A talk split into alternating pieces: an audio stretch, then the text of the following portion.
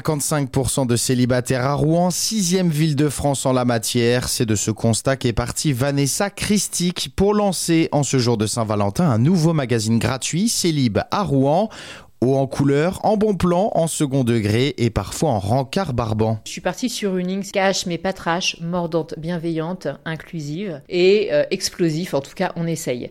Donc, dans ce mag, va y avoir beaucoup de beaucoup d'anecdotes, euh, de témoignages. Moi, je veux que les gens balancent leur date pourri, mais il est mignon aussi parce qu'il y en a heureusement des sympas des annonces qu'on peut voir qui nous choquent, qui nous agacent, qu'on trouve ridicules. L'idée, c'est de créer via le compte euh, Insta, c'est Célib sur Insta, une communauté de célibataires qui se rebalancent bah, ces tuyaux, ces mauvaises expériences, pour les analyser après dans le mag, pour en faire quelque chose en fait. Aider les célibataires, parfois célib à terre, mais pas seulement. J'ai des amis en couple qui me disent Ah, mais moi ça m'intéresse trop, euh, bah, ne serait-ce que parce que ça peut m'arriver un jour. J'ai autour de moi pas mal de gens qui se séparent aussi donc ça commence à les, à les titiller un petit peu.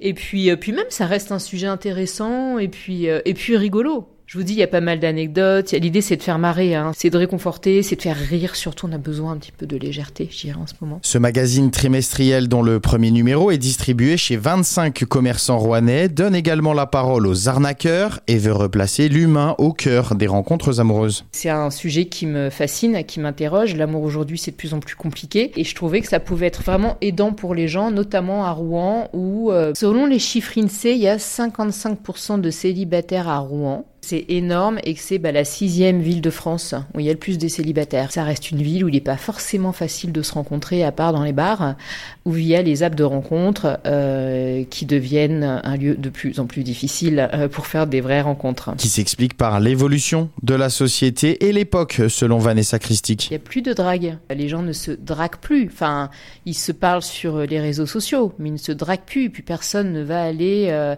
un homme ne va plus aujourd'hui aller parler à une femme euh, euh, pour l'inviter à prendre un café euh, de façon très très courtoise.